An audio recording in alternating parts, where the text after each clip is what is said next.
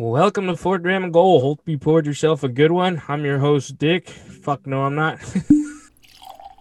Welcome to Fourth Dram and Goal. We've got episode fourteen. It's a hell of a night in sports. It's a beautiful thing. There was a college basketball game, a pro basketball game, and a college football bowl game. And we've got a trailer to Coming to America two, twenty twenty, the light at the end of the tunnel, twenty twenty-one. Already looking better.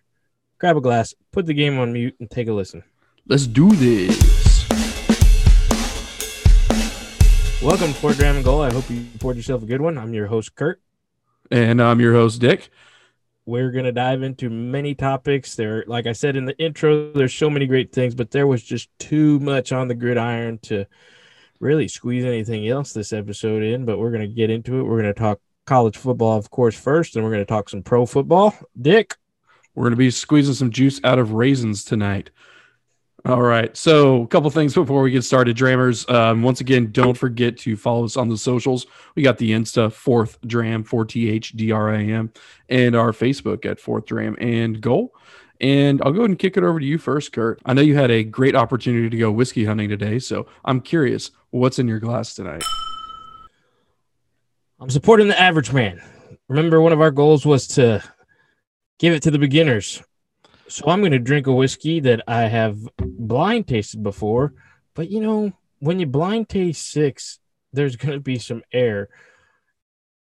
I'm going to go kick it with some Evan Williams, Kentucky bourbon, just to give the beginner a shot, give him a chance to broaden his horizon, start with the little guys and work themselves, work their way up. Uh, so, yeah, that's what I've got tonight.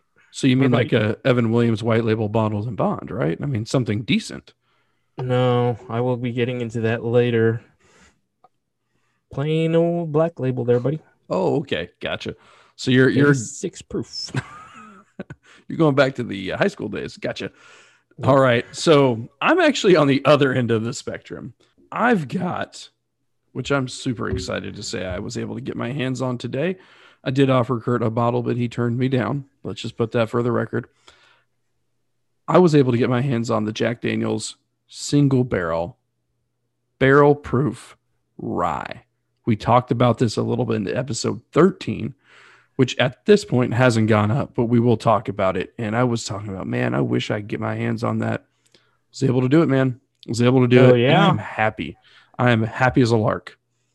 A lark. Yeah. You're going to have to explain. Happy as a lark. What's a lark? It's a saying. It is? Yeah. Hmm. There's the first time for everything. All right. So you got any uh, more background on that bottle? You're going to give some proof. All I can say about Evan Williams is that it's eighty-six proof. It's under twenty dollars. Uh, it's a beginner bourbon. No offense mixing it with anything. That's that's that's Evan Williams in a nutshell. All right. So just a little background on the Jack Daniels single barrel barrel proof rye. Yeah, we're t- coming in. I, I've got to say this one's one thirty-three point one. And I think what's really cool about these, because these are, they're calling them special release, not special reserve, that each bottle is based on, because they're single barrel, each bottle is actually proofed out differently. They're not watering these down at all. It's coming out straight out the barrel, and that is what's going to go into that batch. So this one right here is actually uh, B P R zero one five eight two. So if you have that same one or its brother, five eight one or five eight three, I'm curious to know what your your tasting notes and your proof is on that. I did want to circle back as far as happy as a lark, because you made me do a quick Google. Um, the term happy as a lark is from the lark, lark, which is a songbird, which is known to have a very happy and upbeat um, song. So there you go. Awesome. Quick history lesson for you. Great. Thank you for wasting my life. Okay. And we'll dick that, dick that one I, up for you. Yes, you did dick it up. I've got to get into this. I've been holding this in. I'm so excited. I'm pumped to finally be in front of the mic to talk about this. I've got to set this up for the listeners. So I'm driving on the road for work, and my phone starts blowing up. If I if I pretend like I knew that they were releasing the college football playoff rankings at eleven a.m. on Sunday, I'd be lying to you. I did not. My phone's blowing up, and the first text I see is, poor A and M. and I almost automatically pull over to the side of the road. I'm like, what the F? I went to bed thinking this was an easy, you know, top four pick, and it involved A and M. I'm calling Dick. I'm like, dude, I want an emergency podcast right now from the car. Let's do this. Dick kind of calms me down a little bit more, you know, says safe driving is a little bit more important. But, dude, Dick gave me the whole, like, well, I knew this was going to happen. It seemed a lot more mellow than me. But what happened? I mean, I think the, really the question is what didn't happen. We had two options. Neither of those options panned out. Um, I'm going to give a little bit of a, a quick plug to S E C S E C Shorts, the YouTube channel. Um, I think they summarized the entire thing well. We had two shots, and those shots, basically, we needed O S U to lose to Northwestern, which we made a bet on, and you earned yourself a seven fifty of that Jack oh, yeah. Daniels single barrel.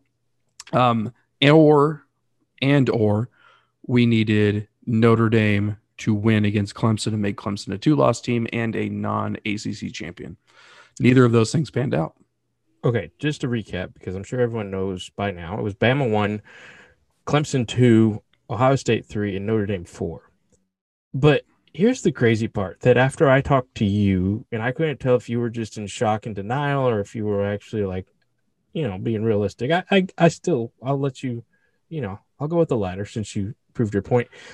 I was more in shock that Notre Dame was in, because I had it very simple in my head.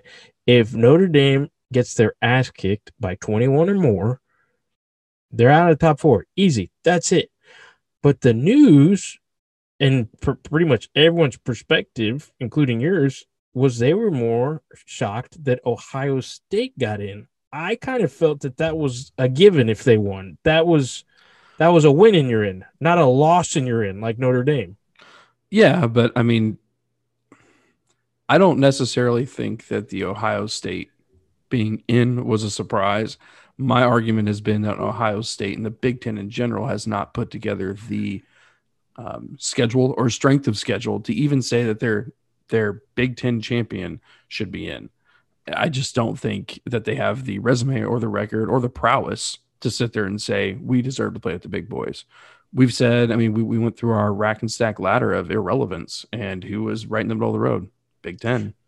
So which one pissed you off more? I wasn't really pissed about the Notre Dame thing, because I figure that they beat Clemson once, so they showed they can win.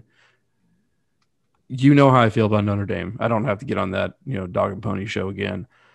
But I think what really irritated me was really just the O S U stance. I don't think they played well against Northwestern. If you watch that game, it took their running back having a career day of three thirty-one plus yards, I think, to yeah. get them across the goal line.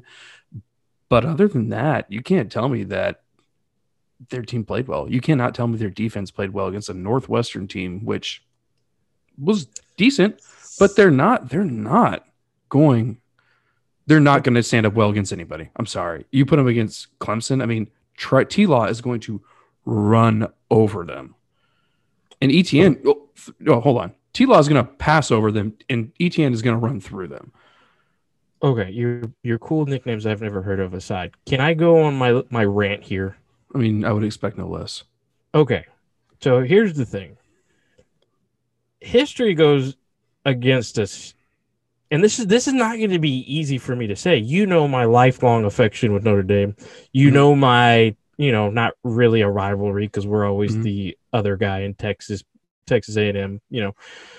But you're supposed to be hurt if you get your ass kicked at the end of the year, and sure. kind of be rewarded if you get your ass kicked at the beginning of the year. It always has worked like that. A and M ass kicked at the beginning of the year. Notre Dame ass kicked the night before the rankings go out. It was like there was no point in playing that game if they already had it in their mind that Notre Dame was just going to be four. Yep, so I completely agree with you. No point in that. I actually think that A and M matches up better against Alabama, because you're getting to play them again. You're getting to fix those things what went wrong at the beginning of the year when you got your ass kicked. I don't think Notre Dame can turn around and play a better game against a better team. You know, they beat Clemson the first time, a Trevor Lawrence-less Clemson that took a double overtime. Mm-hmm. I don't know. I just don't see it. And like I said, love Notre Dame, but I was more shocked that they got in than Ohio State. Texas A and M did what they had to do. They won the, the, the six straight games in the S E C. Granted, the only real piece of glitter in that whole streak was the win against Auburn. Ohio State beats a top twenty at the end of the day. Even though it was only their sixth win, it was a championship game, it was a top twenty. I, I, I was more shocked that Notre Dame got in than Ohio State. I think there's a couple factors here, which I think you nailed, but I want to kind of drive home, is strength of schedule within the S E C is a lot bigger than it is in the Big Ten, right? We know that. Right. You can't tell me that a Florida win is worse than a Northwestern win, right? You can't tell me that a L S U win is better or is not better than an Indiana win. You can't. I don't care if it's L S U down here or not. They beat Florida. I mean, they're still L S U. Uh, also, a great point. If you're just doing simple eye tests, A and M beats Florida. Mm-hmm. Florida just gave Alabama a hell of a game. They did. I mean, I don't know. Some team people, some people, some teams play each other better than they play other teams, right? Some coaches match up well against their peer coaches because they know each other. They know they can game plan better. I I think the factor that we're not taking into consideration is, is just pure media subjectivity. You're looking at this from an objective standpoint, which in my mind, I, I completely agree with you one hundred percent there. I don't think, I, I think as history writes itself, A and M will be one of those odd cases where, to your point, you lost in the beginning of the year. This team that was up against you lost at the end of the year. Two things here. Their mind was already made up before Saturday night, that's right? That's how it looked. And number two is the pure subjectivity of Cinderellas. The media, and I'm not trying to sound like a politician here, but the media does have Cinderella stories. They have teams that they consistently want to see in playoff games, key bowl games, New York Six games. A and M's not one of those for reasons that we've done to ourselves over history, right? But Texas, L S U, Alabama, Florida, O S U, Notre Dame, um, Nebraska sometimes. There are these teams that historically have been good and written the script for themselves, that their prowess has carried through a generation of influenced media personalities and just college football committee members. I, I don't know that there's a way to get around that other than beating key games. Us, us matching up against U N C and winning the Orange Bowl is not going to do it. We need to beat Alabama during the regular season on a consistent enough basis, like L S U does, that if we are the one-loss team, the second place in the S E C West, we're going to be favored in the media's eyes. Well, that's a good way to look at it, I guess. I, I, I just feel like I thought you, I thought you would take this a lot more. You know, thought you were gonna be a little bit more upset. You're taking a realistic view. Good to hear. I want to get into some of the takes, because like I said, I'm on the road for work. I'm driving. I got a long drive. So I instantly put on E S P N radio after we get off the phone, and I'm, I'm hearing throughout, you know, six hours on the road, several people's takes. I'm going to th- talk about a couple that I heard and see what sure. your take take is on them. Jim Mora Junior Heard him a couple times. Pro coach, college coach at U C L A. Mm-hmm. He had a very interesting take, because we haven't even talked about Cincinnati getting left out of this whole thing. But I kind of agree with Jim Mora. I just don't agree with it the way that he just completely shat all over Cincinnati. I don't think Cincinnati's going to go through, you know, college football playoff in a top four and win it. But mm-hmm. Jim Mora basically said, and I'm I'm paraphrasing, that he's stood on the sideline of teams like Cincinnati, and he's stood on the sidelines of teams like Alabama, and he says they're just not the same type of athlete. Like, uh-huh. he literally said that. And I don't think that's fair. I think you should eventually give one of the teams like Cincinnati a chance. But see, I don't even think – I don't think this Cincinnati team deserved it more than, like, let's say the U C F team from a couple years ago. Nope. Great. Um, I just didn't go to the depths of what Jim Mora said. Now, throughout the day, Jim Mora kept saying that they got it right. They got it right. But he kept saying it more as like, eh, Notre Dame, A and M, didn't really matter. You couldn't go wrong here. Uh, which, I mean, I guess that's where a lot of people took it, unlike me. Do you, I mean, do you, would you agree with that? I don't necessarily agree with, like, you couldn't go wrong here, because I think Notre Dame's had its chance.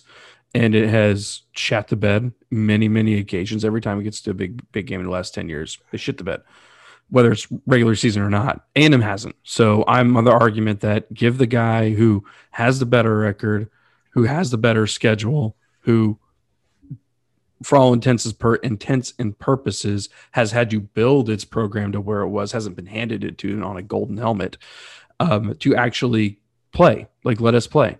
And you already, you know, made another point about the late season loss. Jim Mora's point, though, about it's different. I haven't stood on those sidelines. But when you look at record, recruiting year in and year out, how can you disagree with it, man? You're right. These are Cinderella teams. They they they're they are out there. Yeah. Your Boise States, your U C F, they are great teams. I mean, your your row the boat up in Wyoming, right? Western Michigan. Western Michigan. Thank you. Which is now at Minnesota. Right. Those are great teams, but is it more coaching of decent athletes with miles and miles of heart, which can win you games or a season, but they do not create dynasties? Yeah.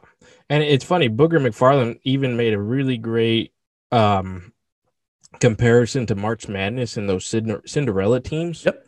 Which is a great point. That can happen. But it's, I think it's different in football. I think it's quite a bit different. And I, like I said, I didn't see Cincinnati getting that four spot and then beating Alabama and then beating um, Clemson or Ohio State. But, you know, eventually one of those teams is going to deserve a chance. Sure. So before I get to the pro guys, actually, I, I want to go to the pro guys, because the last guy that I'm going to talk about just got me, I almost swerved off the road. Dan Orlowski, we've talked about him before. I don't always agree with him. I agreed with him this time. It was like the pro guys were completely opposite from the college guys. They were saying, no, they got it wrong. A and M should have been in. They gave many of the same reasons that I did. So it was just kind of funny to see the pro and college commentators and the differences. The dude I want to talk about is your buddy, Mac Brown. Yep, we're going to be playing him. Ooh. And see, that's another thing. I don't think you prove anything by beating North I just, Carolina. I just said that. We don't. We don't be, prove anything, especially with what one of their, their top wide receiver and one of their other top players opting out of the game. Nope. Like, you're absolutely favored. We we we have more to lose than we have to win. I wanted that Oklahoma matchup. Oklahoma's hot right now. One of the better teams in the country now that they've got things going. I wanted that matchup so bad, and I can't believe that didn't happen. I wanted it too, but I was so scared. I but still, the it's on the opposite end of what you said. There is so much more to gain. Yeah, no, I agree. Than lose. You beat Oklahoma, people are like, "Well, told you." Mm-hmm. You lose to Oklahoma, well, they're the hot team right now. Exactly. Yeah, it's um, it's almost like a win-win, even though it's a lose-win. Yeah, anyway, yeah. But I, I don't think we have anything in the game but loss, unless it is a, oh yeah, we won an Orange Bowl. Oh, who'd you play? Oh yeah, that one U N C team that was decent for two years. Yeah. So your buddy Mac Brown, he said that they should expand to six teams, mm-hmm. which Jim Mora said no, because he actually likes the drama and the debating. I don't think A and M fans want to hear that right now, but he, he has a point there. It's just surprising. Jim Mora is not a master debater, so it's really surprising. Mm. Um, Mac Brown says that the there needs to be a path for the other five conferences. Um, when you say the other five, do you mean the G five specifically, or do you mean the other five, meaning the top two G five and the other three Power Five? G six Jet. I don't know. I I'm I'm going with the Power Five versus the Group of Five. Okay, all right. Group of Five, you know, Conference U S A, Mountain West, M A C, things like that. A- he says there needs to be a direct path for them to a national championship.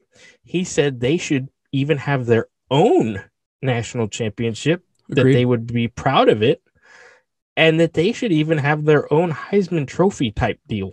No. Disagree there. You're asking my take on this, I'm assuming. So I agree with the G five champion completely. Um, I think the G five should have its own championship, its own playoff. I think the Power Five, when to Jim Mora's point, there is a difference in those. Hmm, I don't want to keep using the word prowess because I've overused it already, but the level of talent and the level of experience on those teams. And I don't think it's fair to your Cincy's, your U C F's, your Memphis's um, to keep running into the same problem. So you've got two options here. Either make two series of bowl game championships, right? Or you, ex- you expand the playoff. If you would expand it to eight teams, Cincinnati would be in. If you expand it to six teams, Cincinnati probably in. Um, I like expanding a lot more than I do this making up this totally other. Yeah, I agree. I thought that was like, no, there. That's like not even a possible solution that I, I think like it's totally a possible thought solution. Of. But no, but that's the Dude. problem. You you said it right there. Nobody's thought of it because everybody keeps thinking the same thing until people start thinking outside. So of the we're just going to have another league. You already do. In what way? The F B S is its own entire league. Right, but these are teams like Coastal Carolina and Cincinnati. Yeah, no, I get you. But there's enough teams. There's one hundred thirty-two, one hundred thirty-three teams, I think, in Division One football. Why can't you have two leagues? You don't need two leagues. I think you you do a better job scheduling the tougher teams during the preseason. Mm-hmm. You get one key win, sets you up for the rest of the, you know, sure. clear your conference out. Sure. Until I think you... expanding to six is a lot better than this whole, let's have another championship. I, I agree with you that that's the right immediate decision, but I do like the way that Mac Brown was going because here's the problem. When you're consistently good like a Boise State was or a U C F, the big guys don't want to play you anymore. They don't want to pay you millions of dollars to come to their stadium and play them because guess what? They have nothing to win and everything to lose now. So it doesn't make sense from my position as a Power Five A D of a top tier or you know top two tier program to schedule a Cincy. Like, what does that do for me when I know that my conference schedule is going to be just enough to get me in if I win out? It adds nothing to the pot. Unless Chicken you're an shit. independent. Huh? Chicken shit. No, it's a valid point. I mean, like, debate me on this. I, I don't, I think I've got a pretty well, rock solid point here. No, because then if you're not going to beat those teams, then you know what? You're not going to play them. Why would you? Chicken shits. Yeah, no, I'm I'm not disagreeing with you, but I'm I'm thinking about this strategically. I don't want to put possible losses on out-of-conference games unless that risk has enough of a reward behind it. So then you're going to end up playing that team in a bowl game, and you lose your bowl game. Yeah, well then, I mean, every nobody remembers bowl game winners. U C F beat Auburn the year that they were undefeated. Okay. Called themselves national champions. Cool. Boise State beat Oklahoma. Mm-hmm. We all remember Statue of Liberty play. Yep. You shut your face. People remember. Few and far between, man. You're going to remember when Cincinnati beats... Uh, Who are they playing? Yeah, I don't know. Good question. Yeah, exactly. You know why? Because Cincinnati immediately became irrelevant as soon as they did not get a place in the college football final. Same thing with A and M, man. Where it became our season became irrelevant at this point.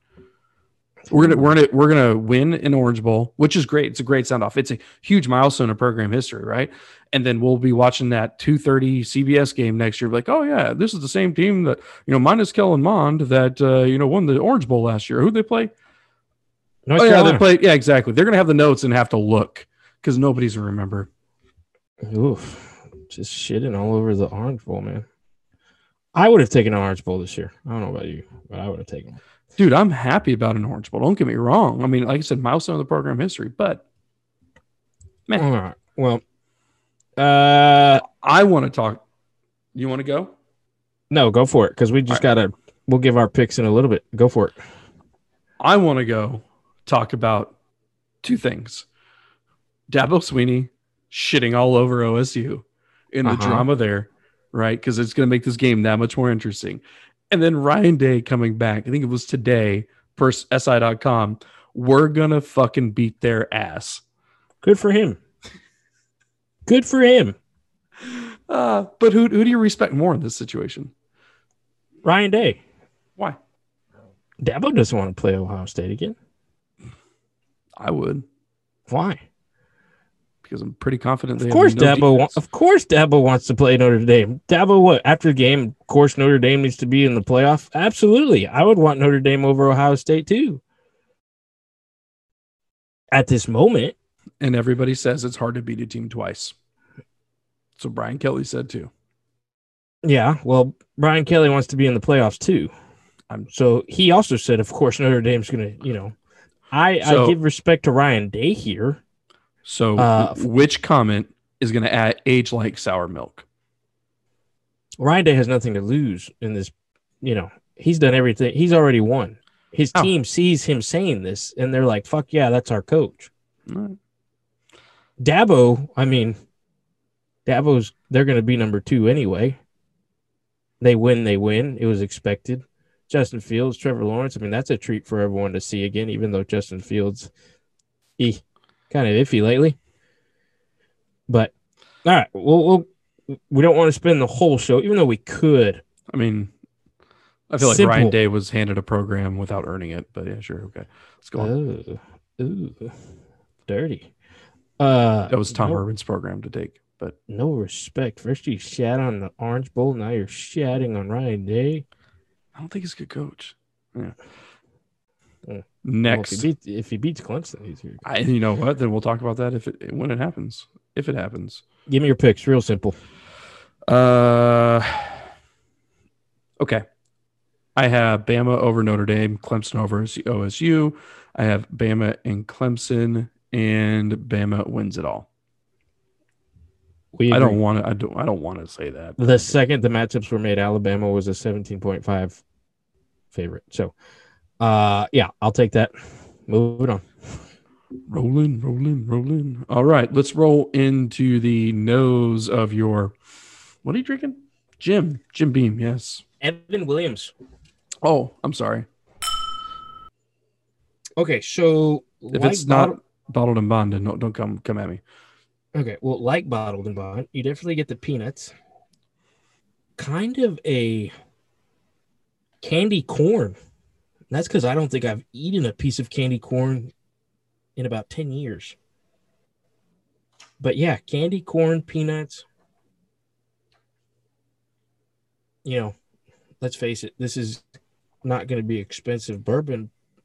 A little bit of ethanol. Mm. Yeah, that's what I'm getting. Candy corn's really sticking out.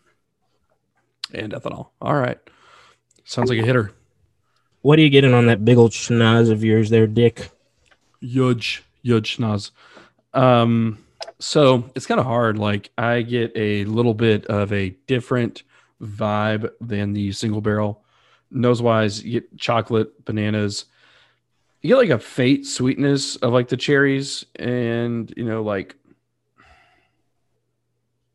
cinnamon situation. I do get the charred oak here, and I think I get a little bit of that like charcoal filtered. I don't. It's like almost like a.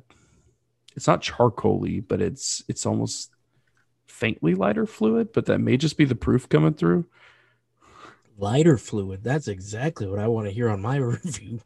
I mean, it's not. It's not offensive. It's not like that sweetness lighter fluid. It's more like a. Like Those a, are fighting words in the whiskey world. Like a lighter fluid, and like after it's being burned. Like, I don't know if you've ever taken like charcoal has a smell. Charcoal, when you put lighter fluid on, burn it, that charcoal gets a different smell. And I think that's kind of. I've been to here. a couple barbecues where you could taste that on the food too. Oh man, I've done that drunk a couple times. Nice. So, yeah, camping trips. Don't ask me to make burgers when I'm drunk. That that's what you got on the nose, lighter fluid. No, it's it's really faint. I mean, I'm I'm I'm searching, and I want to kind of like nail it down as like the proofiness. Um, but for the most part, it's chocolate bananas, oakiness, charred oak. The proof does not hit you, and I read this a couple, or I saw this in a couple of reviews. You don't smell the proof in the, in the nose, just not there. Hit me with the proof again. One thirty three point one. Ooh, that's a hot toddy. It's not um, though. Like on the palate, we'll get there, but. All right. And if you're listening to this, I don't want you to run away from this saying, like, I would give the nose like a solid B. Solid yeah. B.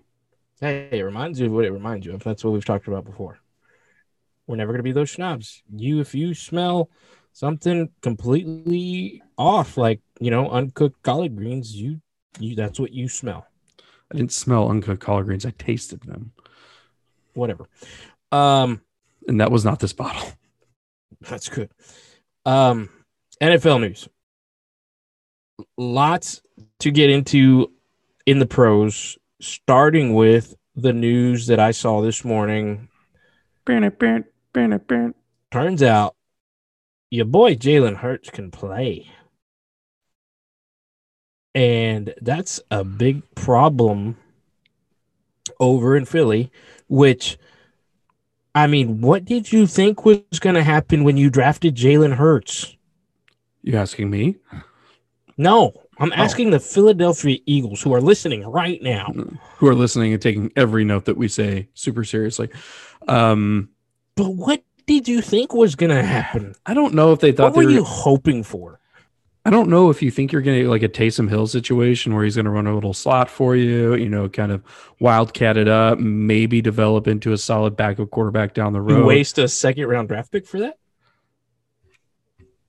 I don't, but my the flip side is that's not. I'm thinking. I'm well. I'm trying to imagine what they were thinking. That was not my perspective. Like if, we're going to take a second round because we like the wildcat. You know, but they don't. I mean, that's the thing. You know, um, I don't know, man. I, I don't know if they're trying to breed like a good backup quarterback and just take a risk. But on the flip side, like for Dick's perspective, is I had this conversation in depth with C J X. We had a bet on it. I don't hear he shit until he hops on this show. He will. He will. We, we no. talked about it. But I told him Glass-ass Wentz was going to do one of two things. It was either going to get benched for poor play or get hurt in the first six weeks. Took him longer to that to get hurt, but then the benching has stayed, man. Like, Jalen Hurts is no joke. I, I don't no, know why he doesn't get I the respect. I love Jalen Hurts. I do, too. I, I, I've always respected him. He has done everything right. And where exactly is he from again? H-Town, hold it down. H-Town suburbs, but yeah, H-Town. H-Town suburbs. Um, Ooh, it was a nice little Glenn ding there, a little yes, crystal. Jalen Hurts has done everything right. The rooting for Tua, the playing another year at Alabama, you know, saving the day in the S E C championship game, going to Oklahoma, doing the things he did there. He's just done everything right, and it's you can't root against the guy. You can't. Now, are there people with stronger arm? Yes. Are there people with better legs? Yes. Are there people that are more accurate? Yes. But there's very few of there's very few quarterbacks out there who are better at than him at all of those, or it's even that, two of those. It's that dumb cliche, that it factor. If I'm ever going to use it, he His has heart. it. He has heart he too. Has it? Yeah. Okay. I, I feel like he's got a lot of the same mechanics as a Baker Mayfield, but like on an elevated level. Like he's more naturally athletic, and but he's got more playmaking ability, more like a Mahomes. I'm not saying he's gonna do a right behind the back passes, but he's I would feel very comfortable building a franchise around a young quarterback in Jalen Hurts. He needs to hold on the ball a little better. Sure, but don't they all? Right. I mean, that's a young quarterback problem. But I think the bigger thing that's come out of this, mm-hmm. okay, Wentz is rich. He's a very expensive backup right now. Oh, yeah. Train I'm not going to chime in to where I think he's going to go next year because that's a whole other conversation. But I think it says a lot about the guy that he, your team's in the middle of a playoff chase. You don't even have to be Mister I'm going to root for Jalen. I'm supporting him. You can just be Mister I'm going to shut up when the season's over. I'll start. No, no, sh- sh- shut your mouth. Shut your mouth. That's what you want to tell. You're going to you're gonna start taking those offers. You're going to end up somewhere. But no, instead you come out and do this. I don't want to be a backup. As your team's playing for a playoff spot, you're Ego. bringing drama into the locker room, which I've never been in an N F L locker room. Okay. I've been in a professional beer pong League of America locker room. That's about as far as I've gotten. But I mean, dude, you're you're you're proving what everyone is saying. They yeah. said that you're not a leader. So what do you do? You do something that leaders wouldn't do. Selfish. Does yep. he have a gripe? I mean, yeah, he has a gripe, but I mean, you made the point. The intangible, the intangibles are what you want in a leader, right? You don't want an Eddie Martell. You want a Shane Falco. You want the guy who's going to put the team on his back, you know, get his car flipped over in the parking lot and still be chill, calm, under control, and let his guards protect him. Like, you want your team to come around you, not put yourself in front of the team. It doesn't matter if you've ever been in a pro locker room. All locker rooms, at least in football, are the same. It is a group of typically guys, shout out to Vanderbilt, um, is a group of guys who just want to be together, and they don't want anybody put them putting themselves in front of the team. And that's not just football. That's all sports. So does he have a gripe? Yeah. Should he shut the fuck up and be a big boy? Yes. Do do what Jalen did for Tua. Aye. Take your you lead know, from the kid. And it was, I'm going to mess this up. It was either Rex Ryan, who, who I'm starting starting to grow on me, and then or Ryan Clark. One of them, and maybe it was neither of them, said Carson Wentz has a chance to sit here and watch Jalen Hurts and learn from him. That's just what you're getting in a Jalen Hurts. So, yeah, I thought that was pretty shitty. Uh, I thought it was a bad time to do this. I mean, if the dude's playing, he's going to get you in the playoffs. Let him do his thing. Worry about your business in the offseason. Yeah, you want to be a starter. Somebody will give you a, ch- a chance. I don't know. I don't see him struggling as much as, like, let's say Mitch Trubisky will over this, the offseason to get a starting gig. That'll be interesting, too. Uh, lastly, the Steelers, two big games. Oh, shit. No, not lastly. We haven't even talked about the other big thing, because that's how irrelevant the Jets usually are. There was some hilarious reactions to the Jets winning a game. No, don't do it. Like, holy crap. That I, was the most, like, people just flat out lose. Just lose. Yeah, like, every Jets fan is like, dude, we nobody's going to remember this season ever. They will. They're going to remember it, especially during draft night next year. Oh, yeah, when they lost the Trevor Lawrence lottery, yeah. Um, I, I want to... I completely agree with you. Hilarity. Nobody roots for their team to lose unless you're the fucking Jets. Greeny. Greeny on E S P N. True Jets fan. Hilarious reaction. I mean, text messages. Like I said, E S P N radio. That was going on at the same time as the college football playoff talk. You know, diehard fans texting. Somebody texted, like, this is going to, this is just ruined the next fifteen years. Possibly. Like, well, you're telling a team, professional athletes, c- competitive, you know, bust their ass. To throw the games. Yeah. Dude. Dude. What? E S P N right now. Dwayne Haskins is apologizing for maskless pictures with strippers. That's breaking news. No, that's actually been going on all day. Oh, I did not see that yet. What a moron. Hey, what's where did Dwayne Haskins go to school? The Ohio State. I feel like I feel like the strip club in professional sports is making a comeback. I feel like, yeah, like everybody thinks it's Hotlanta in two thousand seven. The whole bubble incident, and now Dwayne Haskins. Like, talk about another quarterback who's just. This interrupted our Trevor Lawrence conversation, but it needed to. Talk about a guy who, like, given the keys, keys are taken away. Given the keys again. How many cars can he total? That's what his parents want to know right now. Like, you know what? My own coach doesn't want me to be the starting quarterback, but I am. I'm going to go to a strip club. That sounds like a thing to do. I'm going to spend some dollar bills. It's almost like he's actively trying to see how far he can push it. No, I think he's still just young and was like, I want to party. Sure. I mean, do, do that at your own house. Hire a private dancer. Oh, okay. Well, I don't know how their uh, COVID regulations are going for private dancers at the home right now, but that's a whole other conversation. Think, I don't think prostate anyway, COVID regulations. I'm, I'm glad you saw that while we're doing our episode. Perfect time to work that in. Uh, at least he apologized, you know? Yeah, sure. Because, okay. Probably the wings. I bet you the wings there were phenomenal. That, that or the prime rib was just chef's kiss. Maybe, maybe they named a wing after him, like the other guy at, in the bubble. It's called the backup. Sorry. Sorry, Dwayne Haskins. Anyway, back to I'm Trevor not Lawrence. Sorry, Dwayne Haskins. I'm not going to do a fake apology like you did. Okay. Um, Wait, well, I have to ask a question, though. I want to go back to Trevor. Shoot. Okay. So you are T-Law. You are T-Law. You're watching this drama unfold. I mean, you, you're worrying about national championship right now. I really do think that he's committed. Um, but when you're sitting there watching E S P N and they're talking about you and they're talking about you've got two teams right now. They're vying for your draft pick. You've got Jets mm-hmm. and Jags. Mm-hmm. What team do you want to go to and why? Well, dude, where are his golden locks going to look better? Freezing his ass off in New York or in the beautiful Palm Beaches of Jacksonville? I have an opinion, but I want to hear what yours is.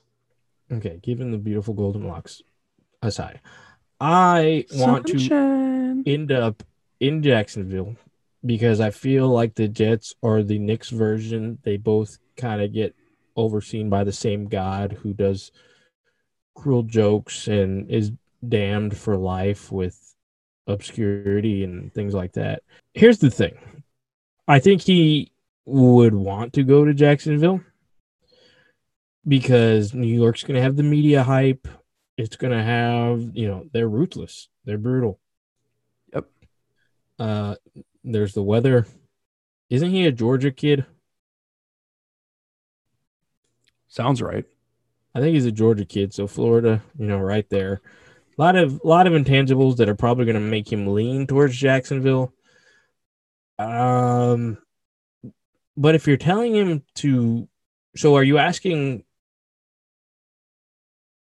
Are you just plain asking which one's the better place for him, or do you asking like what would what like if you were in his situation, what would you want to do?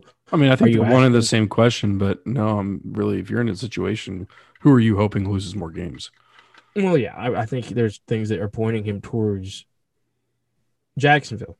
Now, the other thing that I've seen, like, would you pull a John Elway and Eli Manning and just tell the Jets like, I'm not going to play for you? Possible. I don't think so because, like I said, those are the only two instances I can think of where that's happened. The rest of the time, but it worked both times, right? They both then, won Super Bowls. You know, other than that, guys are so excited they play for the shitty teams. Peyton Manning went to Indianapolis. You know, uh, played in a dome though. Burrow goes to Cincinnati. You know, if anybody wanted to tore all anybody, of his knee, right afterwards, that's that's. The, I think he's. I think at the end of the day. Trevor Lawrence is going to go play in the N F L for whoever drafts him. He's going to be really freaking happy. Um, and, yeah, I'd rather have the option of do I play for the Jaguars or the Jets as compared to do I use W D forty or K Y to fix this creaky door? Cool. Cool analogy. I'm still digesting that one. I would say Jags as well. Simply because I think they have, if I'm looking at it, hey, where do I have a chance to win? Um, I think with the weapons and the operations and the coaching staff that you have in the Jacksonville, you have a better chance. Look at James Robinson. He was a great pickup, came in undrafted, but I, I think he's a long-term back, long-term solution for that organization. And I think overall, they're probably just better coached. They are just not, Gardner Minshew is not the guy. But I think the offense that they built or trying to build around Gardner Minshew is probably better suited for Lawrence's skill set than the offense they're trying to build around Sam Darnold. So, and then you got the whole Sam Darnold drama because that's going to turn into drama too. Uh, I, yeah, I don't think there's not. I don't think there's much drama. I think if the Jags get the first pick, they'll take Trevor Lawrence and Sam Darnold's going to be just fine. I don't think you take Justin Fields number two right now. Uh, I think you build around Sam Darnold. If anything, he has some job security with that one win. I, I think there's lack. They did look good. I couldn't tell you. I didn't watch it. Like I said, I was on the I watched, road. I watched the end of it. It was. It was I watched the Texans lose miserably. Uh, I listened to the Texans lose miserably to the Colts again. I listened to the C F P talk, and I sure as heck was not listening to the Jets versus the uh, Rams, which we thought was probably still the biggest upset. Steelers go and say, hold my beer. We're going to lose to the Bengals.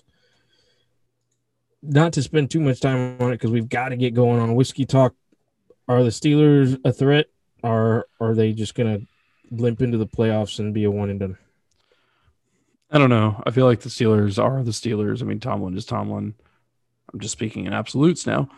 But I think they're going to surprise you. I think they're probably going to rough it in to the end of the year. But, I mean, they're going to show up in the playoffs. Big Ben does. I'm not going to like it, but. I don't think so. I think that they just don't have the offense to compete and kind of outscore another playoff team. And I don't think their defense is good enough to stop those teams from scoring, if that makes sense. But all right, let's talk into a little bit of whiskey. Now, we wanted to do something. This is our third dram. I'm going to set it up, and then I'm going to get Dick on what's his palate for his class because I'm very interested to hear that. But so we have a thing for our last episode of the year. We're going to give you our favorite of the year, our worst of the year kind of deal. But we want to kind of give you the other things that surprised us throughout the year. And in this episode, we're going to talk about some of the favorites and some of the surprises that we had uh, in twenty twenty. And just whiskey-wise, because if we were talking about surprises in twenty twenty, woo! Um, but before that, what do you get on that palate with that fancy schmancy bottle and that Jack Daniels rye? So when you drink it, first sip,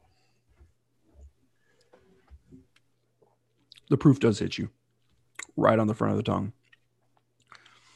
Once you get past it, though, and I don't mean it's bad proof. It's not like, oh, my God, I can't bear it. It's it's a nice bourbon burn. Don't let anybody say the Jack Daniels is not a bourbon. I don't care what they say. They're a bourbon. But taste-wise, like banana oak, that does carry over from the nose. But then like, dude, straight into Baker's chocolate. Straight into Baker's chocolate. Baker's chocolate. Like just like a hard slide in a second. I mean, it's it's it's a hard hard slide, man. Um, when you really start to let it sit, the Baker's chocolate starts to kind of release a little bit more. And then you do pick up like the oak with it. You get like the barrel spice notes throughout. I mean, you just start to keep sipping it. Um And there is, and I called this out, I think with a single barrel, like the nuttiness, like the peanuts are here as well. It's just not nearly as aggressive. Yeah. What about you, man? About that old, uh, I think it's Jim Beam? Evan fucking Williams. Okay, my bad. My bad. So, yeah. It's Evan Williams bottled and bond with a lot more watered down. It's peanuts. I'm Hosted, I'm kind of offended. Peanuts. Extremely kind of watered down. I'm, I know. But like I really like Evan Williams bottled and bond. Hurts my feelings. So do I. I would take that over this. I'm not saying it's better. I'm just saying the same tasting notes are there, which is not surprising because it's both Evan Williams. I'm sorry, I was highly offended by the second time you called it Jim Beam. I didn't do that on purpose. Wait. All right. All right. So we, we got those kind of nailed down. I mean, I'm giving like by nose palate scores. I give the palate an A minus on this. A minus. Mm-hmm. Pretty damn good. I mean, I'll give it this a uh, B. Really? B on the palate. Did you did we hit the nose? What was the nose on that? On the Evan Williams? Yeah. Oh, C. C for sure. What about the Jim Beam? Yeah. All right. So going into the whiskeys that surprised us this year. So these are our favorites that we had of twenty twenty. Um, the ones that kind of stuck out to us before we give our favorite of the year in our last episode of twenty twenty. And I'm going to start it off with one that was a kind of a surprise. I was striking out on some big time bottles, and it was definitely that Remus Special Reserve Batch three, which the Bourbon Junkies had on their advent ca- calendar and had a very similar reaction.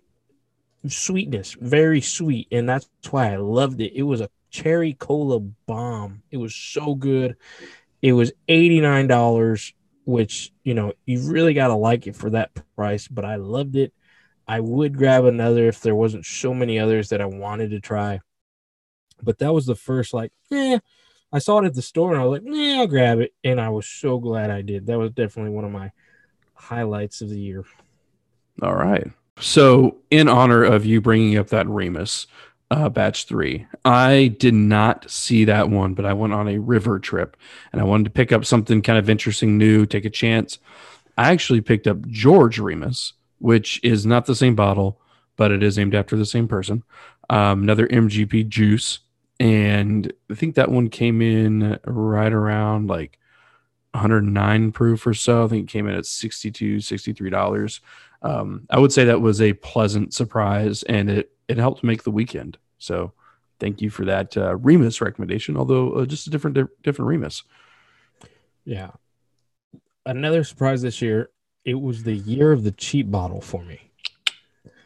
Uh, a lot of good budget buys that I grabbed this year. Evan Williams Bottled and Bond, which I'm sure you'll talk about in a little bit. Early Times. Hey, you made the list. All right. Broken Saddle. I mean, it was the year of trying bottles. You know, we did, a, I think I did like a month long segment with one of my whiskey clubs where it was you had to buy bottles around thirty or less. And there was some real home runs. I'm really glad I did that this year. Um, Early Times is one that you're kind of seeing in certain states. It's really hard to find. And I can see why. Um, It's twenty what twenty-two bucks or something. Was a big surprise for me this year. I I know I'm changing it up, not necessarily favorites, but I, I had to talk about that team. That this was the year of the cheap bottle for me, which is good for, you know, rookie listeners that are just getting into it. Grab that Early Times, grab that Broken Saddle, which we had a conversation. We have not seen that outside of a spec store, but I'll let you chime in a little bit more on that. Yeah, you brought up Broken Saddle. Um. And I think you had that one. I had Broken Fence, which from all the digging we've been able to do, line up from to the same family. They are both products of the Winship Company Distillery in Bardstown, Kentucky. When you dig into that and you try to understand who owns Winship Company, it's actually res- it's actually registered as a Buffalo Trace company. Um, we've really been doing some research on this. There's not a whole lot out there. Um, there's rumors that it is, you know, that is a, it's a sour mash bill, that it's one of the mash bills within the Buffalo Trace lineup. Hey, could it be Blanton's in a different bottle or a version of? We don't know. Um, a lot of speculation out there, but I think both of us would say it was a surprise this year. If you're in Texas specs, I say if you see Broken Fence, it's a, it's a single barrel for twenty-six bucks. Buy it. Yeah. And then there's two more that I'll finish up on my list, and I think you definitely have one of them. These are more of not surprises. These are my favorites. nineteen twenty. nineteen twenty was a home run. Old Forester. Sweet, heat, overall package, everything I like. Uh, candy. Mm-hmm. Um, Cherries. Raspberries. Yes. Yes. Yeah. Uh, I really, really enjoyed that one. Uh, it just so happened that another buddy of mine had got it at the same time, and he said he loved it. Uh, I have not seen somebody not like it, and it's definitely one of those that if you can't find the expensive bottles for fifty bucks, grab nineteen twenty. I really enjoyed it, and then I'll have I'll have one more that I'll I'll say, but it's it's you know, no, you know what? I'll say two more just because. Keep going, because I have a list.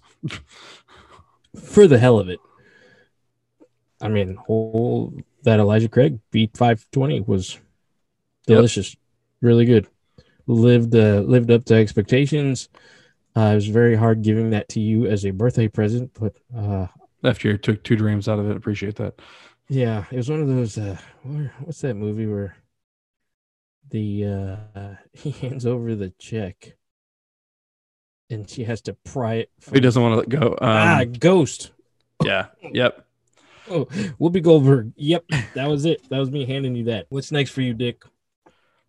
So I think I can't – I would be remiss to not say the two Jack Daniels that I've had recently, the single barrel barrel proof and the single barrel barrel proof rye. Both of those were been have been very surprising, um, very enlightening, and I would say very much worth the, worth the money. I mean, you're talking about seven fifty dollars in the sixty-two to sixty-five dollars range. I'm so glad you come around to J D. It's just getting the good J Ds. And we talked about this in episode twelve, that the good J Ds are all special editions. I do still do not like old number seven. Yeah, well, you suck. Um, I'm not going to lie, man. I'm getting, I've seen a couple posts lately, and this one was frowned upon. But, you know, talk about just sticking to who you need to be. I should have bought it a long time ago. That Frank Sinatra bottle is flying around a little bit on some media posts. Oh, you'll and, see me buying it if I see it. And I, I'm that may be my holiday bottle because I did have Can you it find when it? it first came out. I've seen it at a couple specs uh, behind the shelves. Um, I I had it when it first came out, twenty seventeen-ish, at a restaurant in Corpus Christi. It was thirty dollars for the glass, and it was absolutely worth it. It was so freaking good. It was a vanilla vanilla cream bomb, from what I remember. Um, and it's just one of those that, you know, you got to have it. You got to have it because of the case, because of the story, because of the Frank Sinatra. I mean, I may make that my holiday pickup, but uh. I'll give you my last favorite of the year. Well, do you want me very, to go first? Very recent. If you'd like, go for it. So I think I've got a couple here that I want to hit before you hit your last one. Okay. Then um, I want to give you the opportunity because you took nineteen twenty out from underneath me. I think we can't not talk about nineteen fifteen because it's part of that kind of blended rye blind. That was a, oh. a surprise for both of us. Um, I would also like to just call out the High West Double Rye Store Pick. That was a finished um, whiskey. I thought that was excellent. Um, and then I've got one more. It's not my favorite, but I've got one more that I want to call out. But I'll either go before or after you. What do you want me to do? Let me go first. Okay. Real recent. In fact, last couple of weeks. Glad I'm exploring the rye world again. Blue Corn. Not. Oh, my blue. bad. My bad. It was not Jim Beam. It was the Rare Breed Rye, man. That was good. That bottle's down to the last two pours. And uh, for sixty dollars, Whiskey Advocate did not disappoint me again. Um, it adds to the list of bottles that I've had on their list, including Jack Daniel's Heritage, including Elijah Craig Barrel Proof. Good stuff. I think it's a solid pick, and it's definitely on my list to pick up, too. Um, my last one is the seventeen ninety-two Foolproof Store Pick. When we lined that up, that, that was, was right behind Old Forester one fifty. And I think when you're talking about dollar, you know, for your money, able to find it, the store pick's a little hard to find, but you can find seventeen ninety-two Foolproof, and dude, you can't go wrong with that. It was delicious. It was a shocker. That was still the big – that. That blind was the biggest surprise of, you know, we had two. Yeah. We have a very short-lived life on this podcast, but we've had two blinds. The first one was not a surprise. If we remember, technically, we, we had three. Uh, yes, we did. Yes, we did. The first one, I kicked Dick's ass on the first blind, nailed it, perfect, great. Uh, oh, really? The, That's how you remember it? Yeah, from what I remember, I mean, it was six glasses, so there's not too much to remember. Uh, but, yeah, no, I can't disagree with you on that, seventeen ninety-two. Well, definitely some favorites this year, and the cool thing about most of those is you can walk into your store and grab those. The Barrel Proof, Elijah Craig's going to be tough, uh, but everything else, I mean, go give them a try. If you're building that whiskey cabinet, go give them a try. All right, so I think that was a re- nice little summation of our twenty twenty surprises and highlights to this shit show of a year. Let's go ahead and walk into the fourth dram. Let's get over that goal line. All right. So let's go ahead and round it up, and let's give these glasses these drams a final rating? Evan Williams. If I'm beginning my whiskey journey, uh, there's there's certain ways I like to make a comparison. There's a whiskey that you take to a football party. There's a whiskey you take to a Christmas party. And then there's the bottle that you take to a wedding. This is absolutely a football party whiskey. You're going to take it. People are going to be drinking a lot of beer. And you're going to pull the whiskey out, and some of those people are going to sip on it. Some of those people are most likely going to mix it with something. Evan Williams, it's not a surprise. People are not going to expect this great review. I think Evan Williams is a solid C plus. You're talking about a twenty dollar bottle. Once again, I had the beginner in mind. I had the, I always buy Jack Daniels. I always buy uh, Jim Beam. You know, give Evan Williams a try. But then again, you're probably going to get bottled and bond instead. So, whatever. Well, I think the bottled and bond would be probably something we take to like a holiday or holiday party or a birthday party, right? Something like that, where you actually I, give a shit about the people that drink it. I agree. And then I like the wedding call out, because the wedding is almost like uh, you want to impress some people. You're like, hey, I've yeah. done things. I know my stuff. Let me show you what I know, because I'm probably not going to see you again, but I want you to talk to me about me exactly. at the next You're wedding. You're going to be drunk. You're not like, going to see these people again, but they're going to be like, dude, you remember that guy who showed up? Yeah. Like, and you want to re- your reputation to precede you. Danced so badass. And then he made a phenomenal whiskey choice. I would exactly. want him to marry my daughter. I should invite him to our next wedding. Right, totally. That is totally a new. Uh, we need that segment. All right. Yeah. Well, we'll. I'll tell you what. In our next, our next uh, podcast, we'll we'll build out what that segment looks Let's like. Let's do that. I would say that this Jack Daniels rye single barrel barrel proof. That's a mouth teaser, dude. It's an A minus, man. I mean, it's it's solid. This is a wedding. This is a wedding. It's a pretty bottle, and then it you're is. gonna show up and they're like, "Oh, you brought Jack Daniels." Like, bitch, shut up. Just try it. Try no, it. But that that's a good thing. I think people are going to relate to that. Maybe. And you're going to blow them out the water. Are gonna relate. Yeah. You're like, oh, it's an old number seven. No, no, no, no, no, no. I'll come out with that shit. First off, if you're a newbie, I don't think they call Jack Daniels old number seven. I think they just call it Jack Daniels. They call it Jack. And usually only goes with Jack and Coke. Right. But they're going to be like, oh, dude, that's Jack Daniels. Fuck yeah, bro. But see, I'm going to have to walk around with it, because if someone tries to put in Coke, I'm going to slap them. Bah. Right. Yeah, that's going to happen, actually. Totally. But then you're going to have your experts, like you said, they're going to be like, oh, Jack Daniels. But you're going to be like, bruh, it's the rye.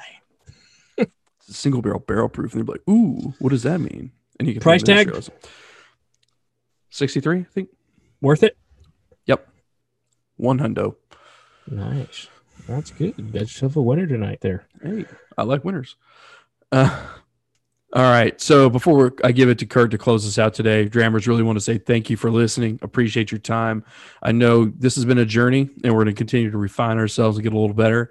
And in the vein of that, please do not hesitate to give us feedback. You can always email us, hit us on the D Ms at fourth dram and goal at gmail dot com.